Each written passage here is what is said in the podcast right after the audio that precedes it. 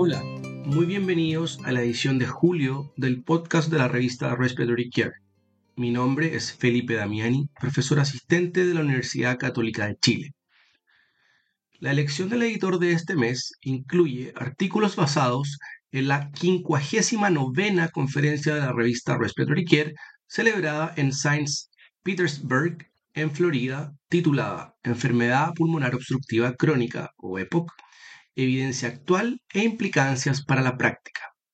La conferencia fue patrocinada por la American Respiratory Care Foundation y copresidida por Milan Han y Neil McIntyre.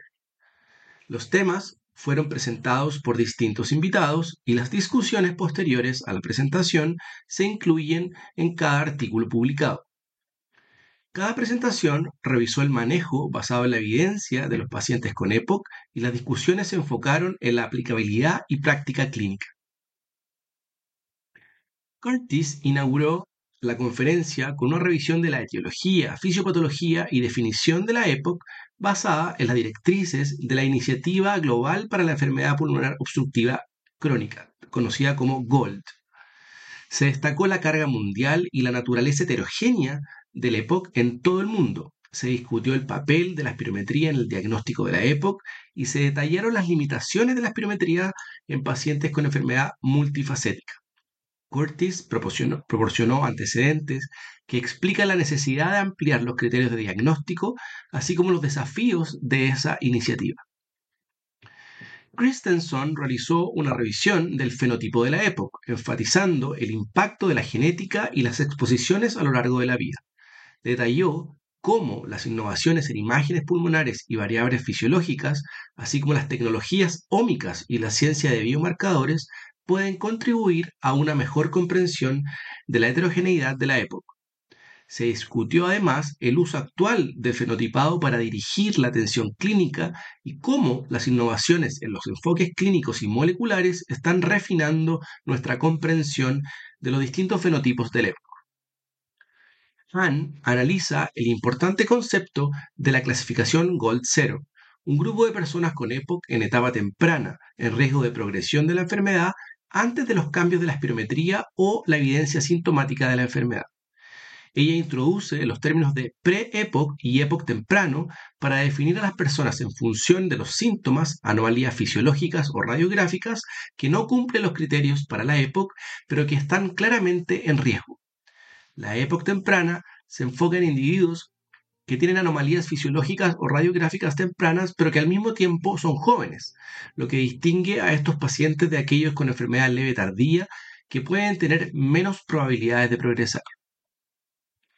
Haynes contribuye con una discusión detallada sobre el papel de las pruebas de función pulmonar en la definición, diagnóstico y tratamiento de la EPOC.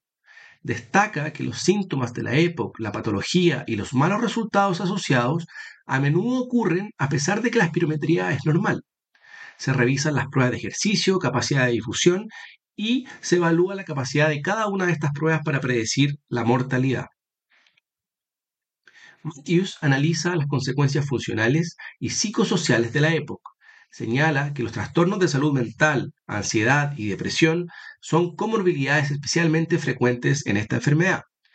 Ella sugiere que los mecanismos y las interacciones de la ansiedad y la depresión en la EPOC son poco conocidos y que estas afecciones a menudo no se diagnostican y contribuyen a peores desenlaces. La literatura incluye datos limitados de calidad variable sobre las estrategias efectivas del tratamiento y el manejo para la ansiedad y la depresión en la EPOC.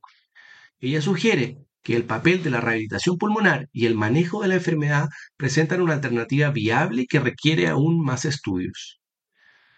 Plissans analiza el tratamiento farmacológico de la EPOC que abarca tanto los medicamentos estándar como los nuevos agentes farmacológicos. Repasa el papel de las tecnologías digitales para monitorear la adherencia y la importancia de asegurar una técnica inhalatoria adecuada. Se discute la personalización de medicamentos basados en fenotipos, incluidos los corticoides para la EPOC, caracterizada por eosinofilia, y los inhibidores duales de la fosfodiesterasa para tratar la deficiencia de alfa uno antitripsina. Un tema general relacionado con los medicamentos inhalados es la educación a los pacientes en la técnica adecuada y el seguimiento para asegurar el uso apropiado. I N E R realizó una revisión detallada de la ciencia y la evidencia para el tratamiento quirúrgico de la época. Esto incluye tratamientos quirúrgicos e intervenciones broncoscópicas. Describe cómo los tratamientos se enfocan en las anomalías estructurales de las vías respiratorias y el parénquima pulmonar, identificadas mediante una combinación de imágenes y pruebas fisiológicas. Concluye que estas evaluaciones son clave para seleccionar a los pacientes con mayor probabilidad de beneficiarse. Carlín contribuye con una revisión detallada de la prevención y el tratamiento de las exacerbaciones de la época. Las exacerbaciones son comunes con la enfermedad progresiva y la calidad de vida posterior a la exacerbación disminuye uniformemente. Revisa las tecnologías, incluida la inteligencia artificial y los dispositivos portátiles de monitoreo para la detección temprana de estas exacerbaciones. Concluye que la detección temprana y las terapias preventivas son la clave para el futuro manejo personalizado de la época. McIntyre proporciona una revisión del tratamiento de la insuficiencia respiratoria hipercápnica en el E P O C que abarca el tratamiento farmacológico, incluida la administración de broncodilatadores en aerosol, corticosteroides y antibióticos. Se presenta la importancia del uso temprano de la ventilación mecánica no invasiva o V N I y se detallan los factores que contribuyen al éxito.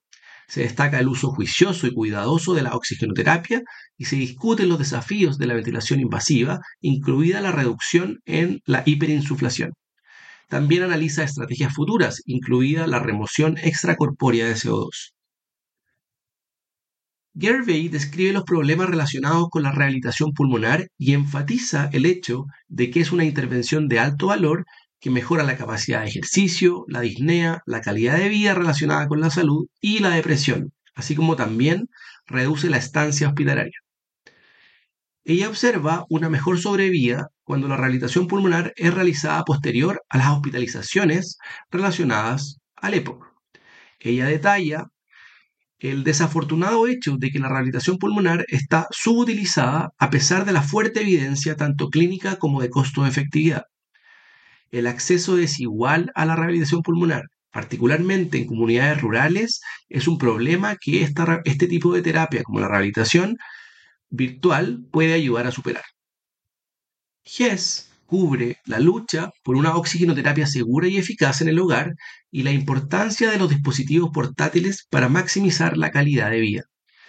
Describe los dos artículos de mil novecientos ochenta que son la base del beneficio de la oxigenoterapia domiciliaria, un costo de dos mil millones de dólares para el seguro médico del Estado. Habla del uso de la terapia con oxígeno en la hipoxemia nocturna, así como la hipoxemia inducida por ejercicio. Enfatiza además la importancia de la educación sobre el uso adecuado y la evaluación de oxigenoterapia a lo largo plazo, que ha faltado tanto para el equipo clínico médico como los pacientes. Orr contribuye con una revisión de expertos sobre el controvertido papel de la V N I en la E P O C en el hogar. Sugiere que la V N I domiciliaria puede tener un potencial de compensar los problemas fisiológicos subyacentes de la hipercapnia. Revisa ensayos clínicos recientes de V N I en el hogar que han mostrado mejores resultados orientados al paciente, incluida una mejor calidad de vida, menos hospitalizaciones y una menor mortalidad. Destacó que la V N I domiciliaria requiere una comprensión de la selección de los pacientes, dispositivos y modos ventilatorios, así también como las estrategias de titulación. Orr también menciona el papel de las tecnologías digitales y virtuales para monitorear en el hogar y mejorar la tasa de éxito. Los cambios en el reembolso para permitir las visitas domiciliarias de un terapeuta respiratorio se presentan como una posible alternativa que puede tener un gran impacto. La quincuagésima novena conferencia de la revista Respiratory Care se presentó bajo los auspicios de la American Respiratory Care Foundation. Además, agradecemos a Vapotherm, AstraZeneca y Fisher and Paykel por su apoyo financiero en la conferencia a través de sus subvenciones educativas sin restricciones a la American Respiratory Care Foundation. Para recibir el contenido de este y los números anteriores de la revista, visite nuestro sitio web en doble u doble u doble u punto r c journal punto com. Allí también podrá suscribirse para recibir el podcast de las ediciones futuras.